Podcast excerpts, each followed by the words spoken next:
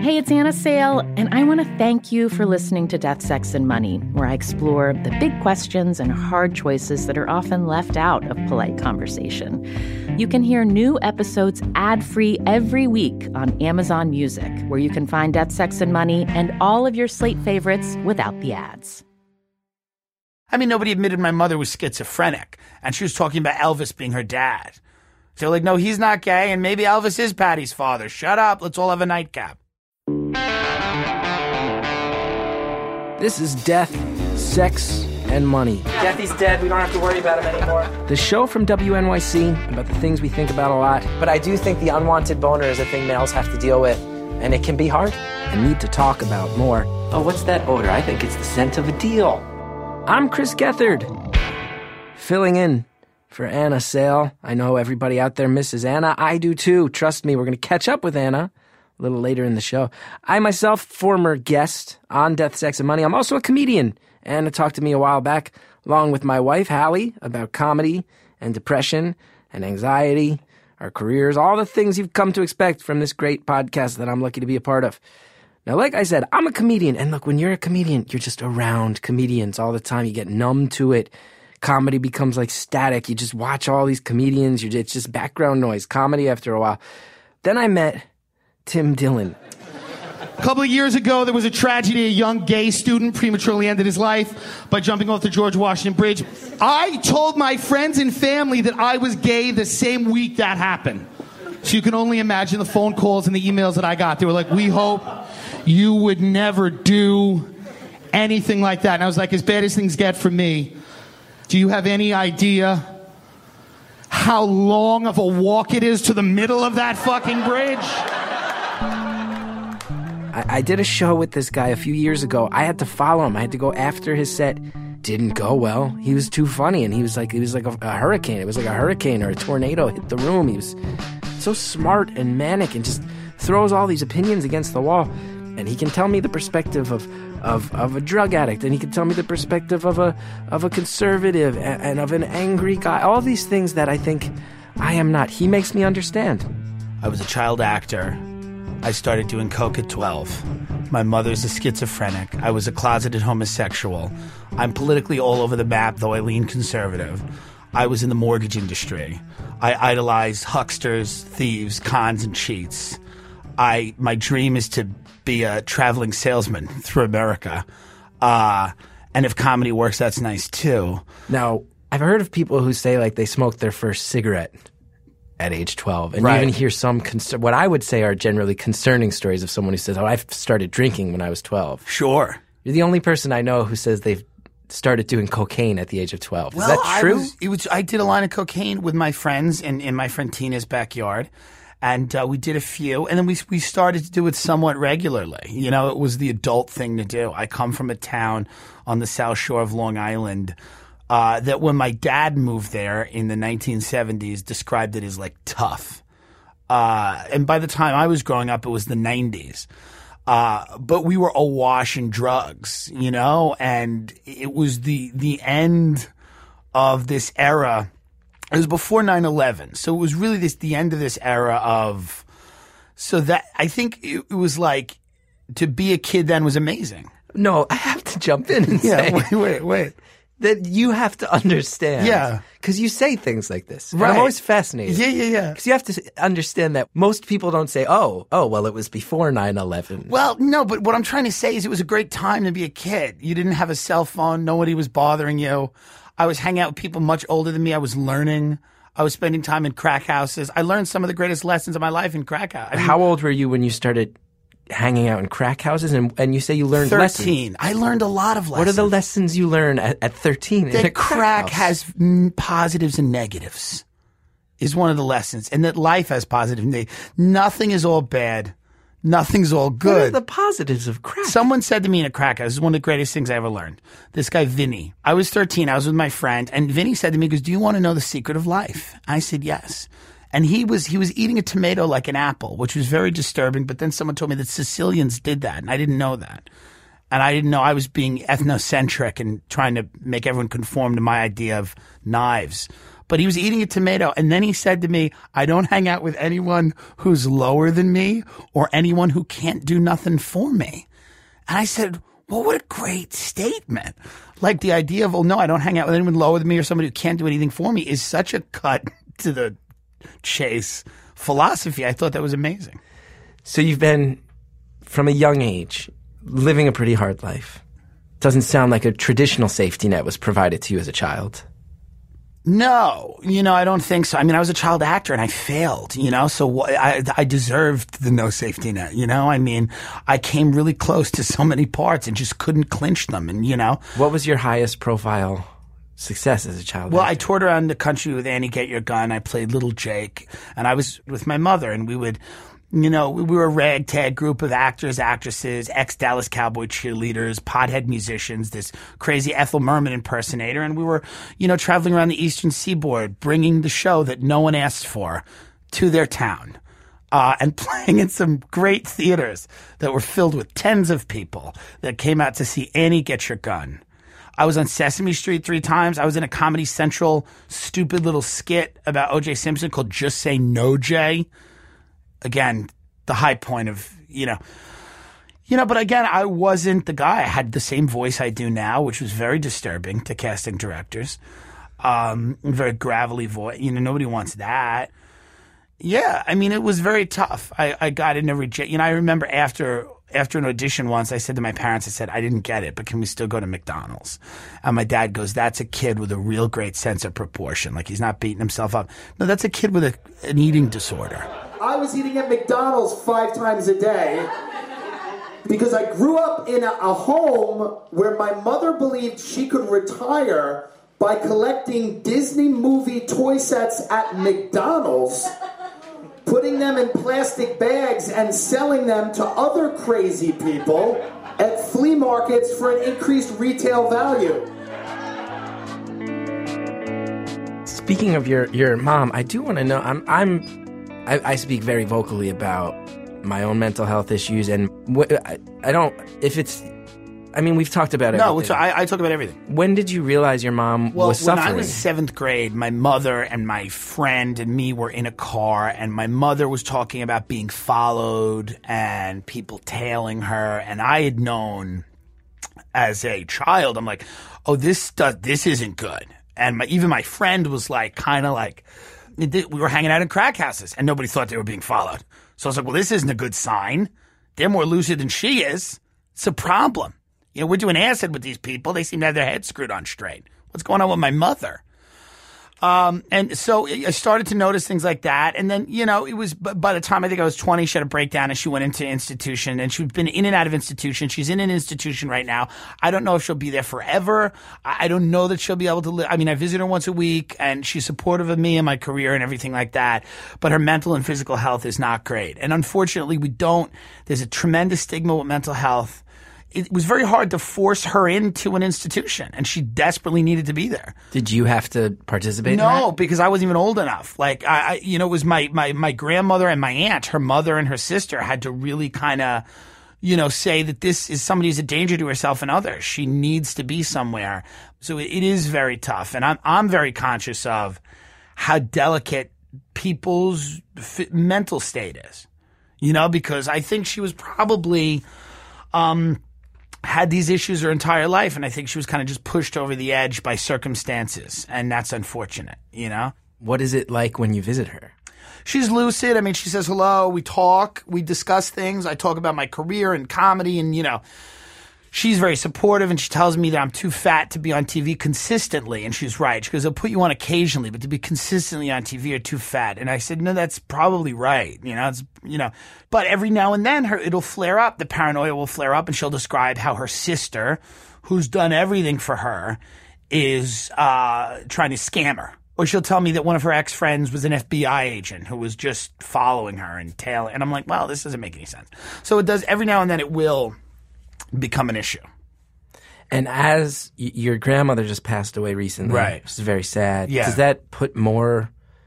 Are you starting to feel more weight on your shoulders to take care of her now that your You grandmother? know, I, I am, but there's also the the reality of like, there, you, it's I, if I had a million dollars and I had a home and I could move her in and pay all her bills, she wouldn't be better. I want to be a good son and I want to be as helpful to her as I can, but there's no, I can't, the amount of success I have cannot fix this. It just can't. You know? And I think that's an important thing for me to realize and go, okay, I can do everything I can. I can be loving towards her.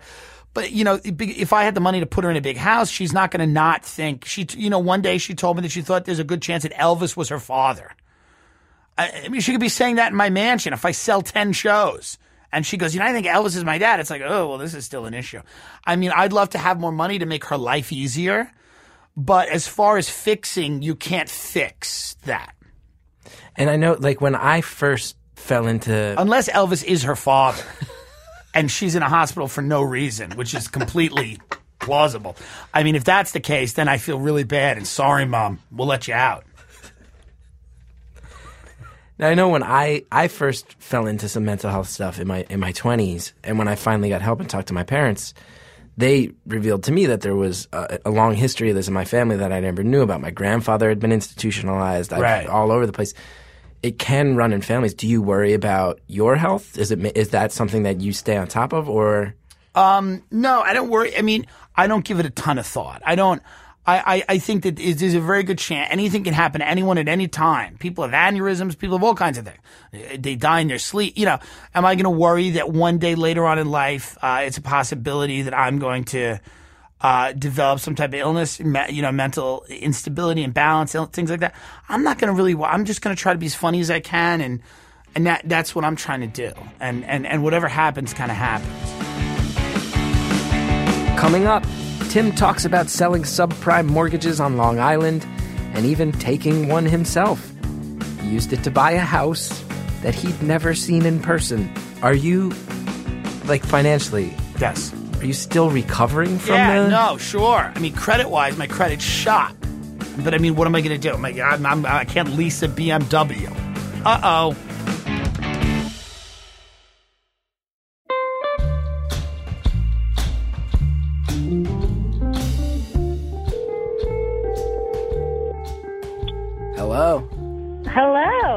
This Anna Sale. Mr. Chris Gethard, how are you doing? I'm pretty good. I'm a little intimidated to fill your seat. It's not, um, it's a daunting task. I feel like you're just a straight up um, better and more professional human being than I am, and I'm. I, I hope I don't drop the ball and disappoint you. How do you How do you feel like it's been going? I think it's pretty good. I tell you, I'm talking to a guy. Luckily, I picked a guy who's like one of the. He's either like the smartest maniac or craziest genius I know in the comedy world. So he's got, and and I feel bad for your editors because he has a lot to say and also a lot of inappropriate things to say. The out, if the outtakes of this one ever hit, uh, people will be uh, perturbed. Well, it seems to me that like your career is just taking off and has even more exciting ways than when we last talked. Do you feel good? I do feel good. There's been a handful of times where it seemed like my career was about to take off, and I'm certainly not going to count. I've learned not to count them before they're hatched and whatnot. I think last time we got lunch, I told you I was starting a podcast, and that's become like, like a big uh, thing for my career. I, I never expected it. This podcasting gig, it's it's a pretty sweet racket. Good, but the I love your show. I think it's really it's like captures what you're most particularly and uniquely gifted at in terms of letting people feel safe to just tell you crazy, vulnerable things. It's yes. really beautiful. Thank you. Yeah. Someone just came in my ear, producer just came in my ear and said, Don't be bashful. You can say the name of it. It's called Beautiful Stories from Anonymous People. If anyone wants to check it out. And how's how's married life? When we talked, you were just getting married. It's really good. We we we bought a co-op in Jackson Heights, Queens. It's really cool. Yeah, it's nice out there. Really, it's like now we're at this new phase where it's like, well, how do we, how do you how do you build a family when you have a career where you don't know you might make a third of the money you made last year next year or you might make three times it's all it's all luck it's all rolling the dice so well, you figured out how to get a mortgage with your creative lifestyle, so Ooh. you can figure out how to raise a family. It was because they said they were like the the co-op was co-op. Everything in New York is a co-op, and they said we want we don't want just your tax returns. We want all your W twos and ten ninety nines. And I was like, oh, you don't know what you're in for. Because every time I do stand up in a different state, I get a new 1099. And they said our co op board application was the longest one they've ever seen. It was over 800 pages long. well, Anna, it's been so nice catching up with you. And I'm sure the Yeah. lis- listeners are so happy to hear your voice. And uh, I bet I bet both you and the listeners would would, uh, would love to hear a little bit of what's coming up next week on your show. Yes. I'm Diane Gill Morris. Last year, I was on this show talking about my life with my two teenage sons who both have autism.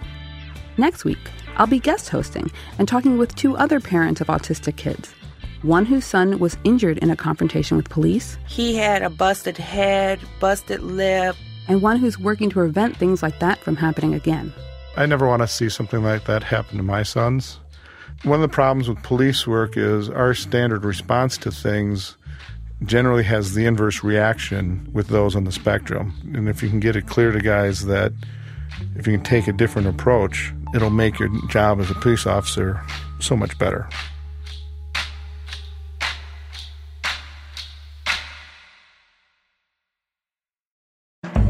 This episode is brought to you by Fail Better, David Duchovny's new podcast with Lemonada Media. On Fail Better, David, who has experienced both low and high profile failures throughout his life, explores the vast world of failure, how it holds us back, propels us forward, and ultimately shapes our lives. Each week, he will chat with guests like Ben Stiller, Bette Midler, and more about how our perceived failures have actually been our biggest catalysts for growth, revelation, and even healing. Through these conversations, he hopes listeners can learn how to embrace the opportunity of failure and fail better together. Fail Better is out now wherever you get your podcasts. This is Death, Sex, and Money. I'm Chris Gethard, filling in for Anna Sale. Comedian Tim Dillon wasn't always a comedian. The 31 year old only started doing stand up about six years ago. Before that, he worked all sorts of jobs, including as a tour bus guide. And just imagine that. Just imagine from what you've heard so far. You also told me that you would be regularly reprimanded for ignoring tourist Yes. sites and instead pointing out homes rich people lived in. Yes, I wouldn't point out the Empire State Building because I, I, I, I, if you don't, if you need me to point out that building, I can't help you. And what I'm trying to do, uh, you know, the only thing interesting about New York is the massive amounts of money. That's the only thing left about New York, and that's fascinating. And I love money more than anyone, and I love the people that make it. Now you, you you have told me which New York socialites you you love the most. You've also That's my Pokemon is New York socialites. I want to catch them all. Though that's the way I I love money and I love the rich because they don't love me and never will. And it's it's so purifying. It's clear. It's clarity in a world of mishmash and nonsense. I love it. I was out of work recently. Anybody else? Good. Nobody. I like that. I only perform for financially secure people. Uh, now maybe you'd be willing, as a man who's obsessed with wealth but living a stand-up comedian's lifestyle. Sure. You, you quit the tour bus job within the past few months. Yeah, I was doing good enough in stand up I could kind of quit. So w- you're doing good enough in stand-up. I think, Right. as a comedian, maybe you could walk me through like the past few weeks. Yeah. What types of gigs have you worked? So, I mean, I have done gigs uh, in in in uh, open air fields. I performed in Central Park last week for disinterested tourists and corgis. I, uh, you know, I did comedy for two people sitting at a table, you know, once in a restaurant because they thought it would be funny to have a comedian come. I did an all Russian birthday party where I praised Vladimir Putin, much to the chagrin of a man in the crowd who then told me that Putin had his friend killed. It was a tough, I had to dig out of that hole. It was not easy. But, you know, they came around at the end. I have some very strong frozen yogurt material that everyone found relatable. Uh, you know, so these are the things. Now, you were a tour bus guy. Yeah. You've had other jobs over the years. One I know that we've spoken about. Yeah. You were an actual mortgage sales. Yeah, I was a sub. I sold subprime mortgages in Long Island. Yeah, like the Big Short. and I sold good. I mean, I sold federally insured ones like the FHA ones. So, but I also sold like you know the the products that blew up the entire economy. You were you are admittedly Yes. and you've told me that you were aware while selling them that it was a bad business. I didn't think it was great, you know, but we I didn't know how bad it was going to get. I mean, I took one myself. How old were you? I took you? a mortgage myself that foreclosed. My credit's completely destroyed. And I had no idea that was going to happen. I mean, I took this loan thinking I'd be able to, like everyone else, refinance out of it to a lower fixed rate. That's literally what we thought was going to be able to happen. We had no idea the world economy was going to crash. I was 22 years old.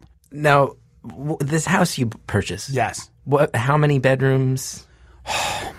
Two, it was, it was like a four bedroom mother daughter house in the South Shore of Long Island. You're 22 years old. You own a 22. four bedroom house. I never saw it before I bought it. What? I just saw a photo of it. I never actually visited it. I just saw a photo of the home. Why did you? You're one of the smartest people I know. why? know. Why did you do that? Well, I mean, it was a good deal. It was a it was a it was a good deal, and I said, let's just do it. And I just kind of jumped on it. And I was in the car with my friend, and uh, this was how crazy times were back then. Like I said, I'm going to buy a house, and he didn't say to me like how or why. He just looked at me and he was like, "You're doing good. You're doing good." And and I just went to that. I said, "All right, we'll buy the house." How much did you spend on it? I think five hundred and seventy thousand. You spent Yeah. 22 years old. You purchased a five hundred and seventy thousand Yeah. four bedroom home. Yeah. No one stopped you. No, but I mean, you know this. This is the way it is. This is the way it was. You know. I mean, um, you know, looking back now, it doesn't seem prudent. Now, artists, traditionally some of the most liberal people, people who moved to New York to pursue art, New Yorkers in general, very liberal people.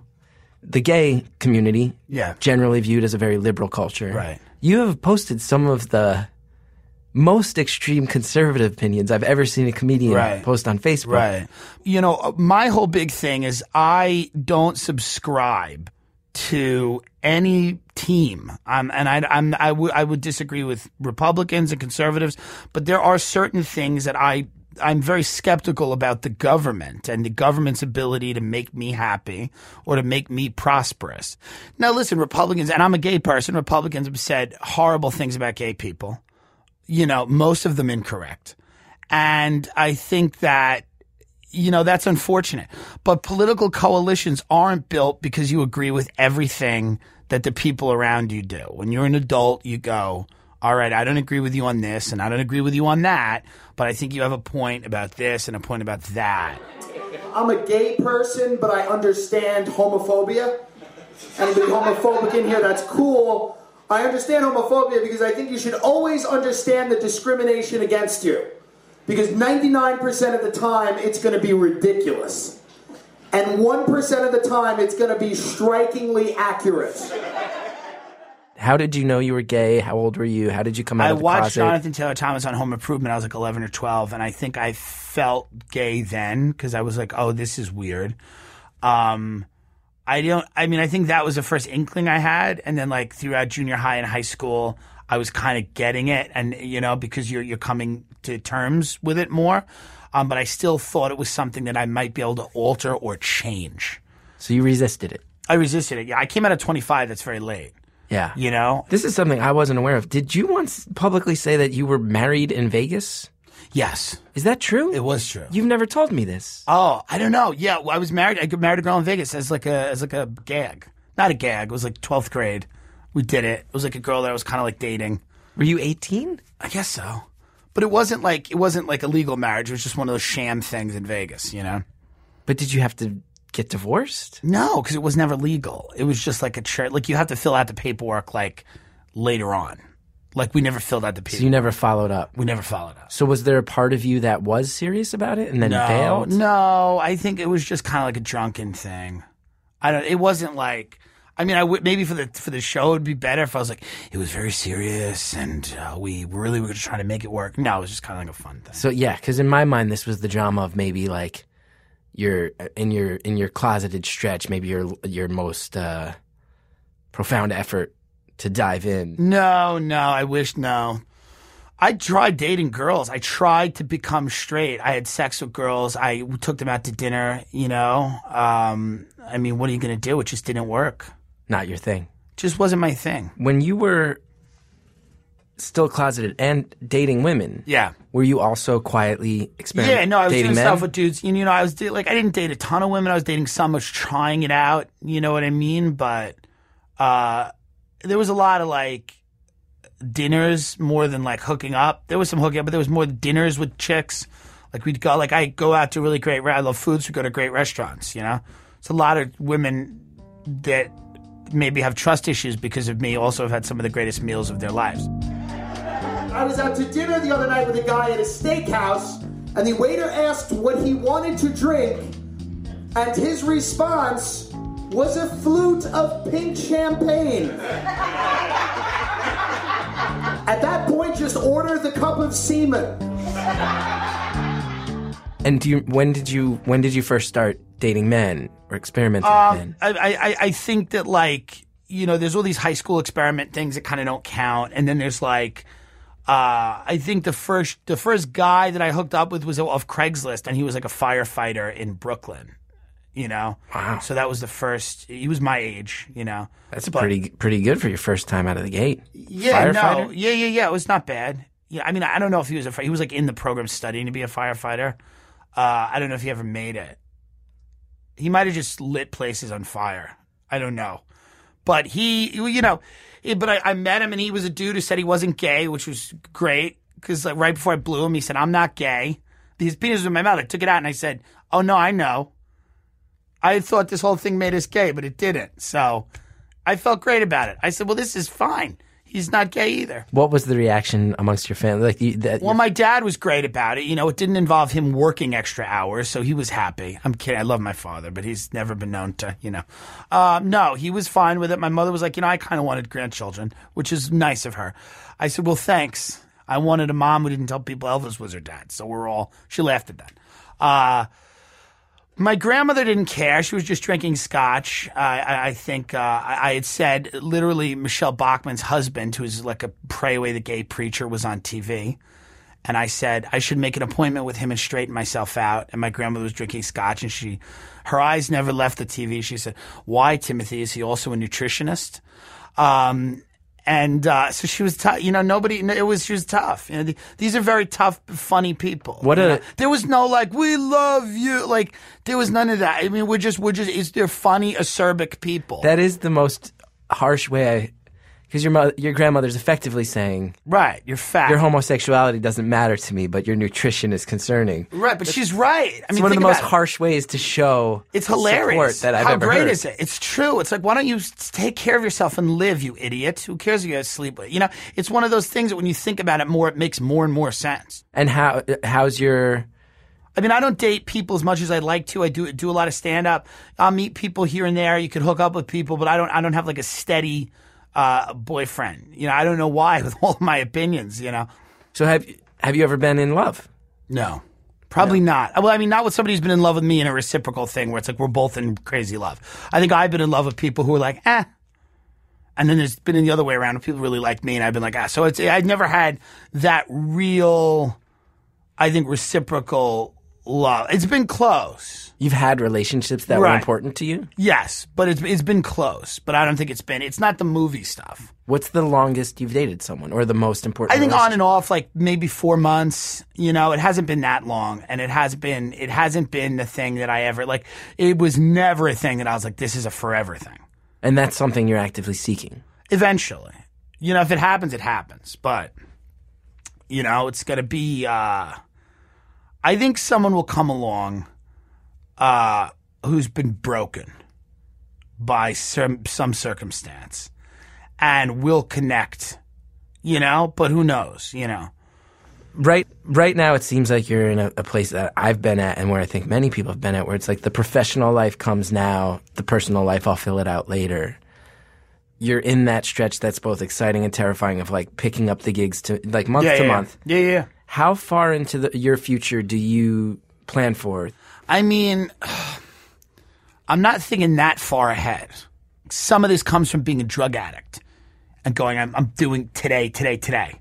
shows. I want to do a million shows and I want to have material, new material. I want to work it out. But like that longer burn of like, no, what's the vision? That I don't have. Yeah. People say, what's the five year plan? I say, I, I don't know. So when when you say that the you know the the recovering drug addict live for today, is that uh, attitude infects that? Is that something you're still in the thick of? Is staying clean still a concern? That's a big deal to me. Um, but I'm not, I'm not suffering in the way like day to day I'm thinking of drinking. I'm never thinking of drinking, but um, I'm still cognizant of like being in the mindset of doing the right thing, treating people the right way. But if I were to have a few months of being really lazy or really inconsiderate and really dishonest or really selfish or really, because drinking is not a problem. Drinking is a solution to all of those issues. So if you get angry, if you get jealous, if you get resentful, that's when the alcohol, that's when the little drink voice goes, why don't you just have a couple of drinks tonight and forget about this? So how do you keep that in check? I try to work as hard as I can and I try to uh, be a better son and be a good friend or be this. All of that proactive stuff is then you don't have time. You don't have time to be resentful or negative or selfish because you're you're effectively just doing good things, you know, in in the space that you'd be doing bad ones. How many shows a week are you doing right now? I try to do two or three a night if possible. Every seven seven nights a week. Yeah. What's do you know the most you've done in a night? Five, maybe. Okay. You know. And by the standards of a New York comedian, that's like solid. But there's Yeah. people who No, there's people doing a lot more than me. Yeah. People that do nine or ten. And what would have to happen for you to slow down a little bit? What's the type of thing that you see? If I fell deeply in love with somebody, you know, I then then then uh, you know that would be something. It would be hard to kind of, um, I, I don't know. I can't predict what would happen, but it would seem like really meeting somebody that you connected with, and that that might. But I mean, outside that, and, and I'm not saying that that even would slow me down, but just that could that could. I really, I feel like the only thing you don't have completely a fully formed opinion on, Yeah. is your own future. It's the right. only thing you can't snap into an immediate, uh, instinctive Yeah, opinion on. It's true. No, I mean that's a very good point. I mean, I don't know. Who knows? You know, I mean, it's very possible that in five years I'm I'm selling real estate in San Diego. I hope not, but it's a beautiful city. You think they'd let you sell real estate again? Absolutely.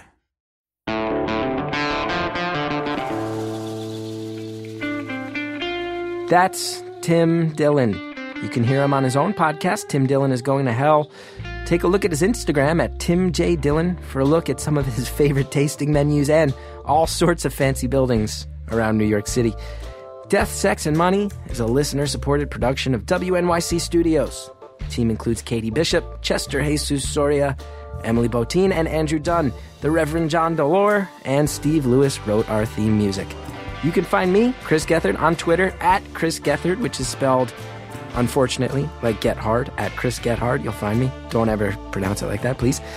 You can find more episodes of Death, Sex, and Money, including the one where Anna interviewed me, by visiting deathsexmoney.org. Can also find it and other episodes on iTunes. And if you're interested in me, one exciting thing I've got going on is an off Broadway show. It's presented by Judd Apatow, directed by Kimberly Senior. It's called Career Suicide, and you can buy tickets at www.careersuicideshow.com. Tim's still looking for love, and he told me he's not totally opposed to being with a woman again. I would try again for a very wealthy woman. I would try again. If a woman had a net worth of $10 million, I would marry her. I mean, I'd prefer a hundred million, but ten million, you start talking to some nice interest. And I mean, and God bless the people that wouldn't. That's all I'll say. I'm Chris Gethard, in for Anna Sale. Anna, congrats again on everything. And this is Death, Sex, and Money from WNYC.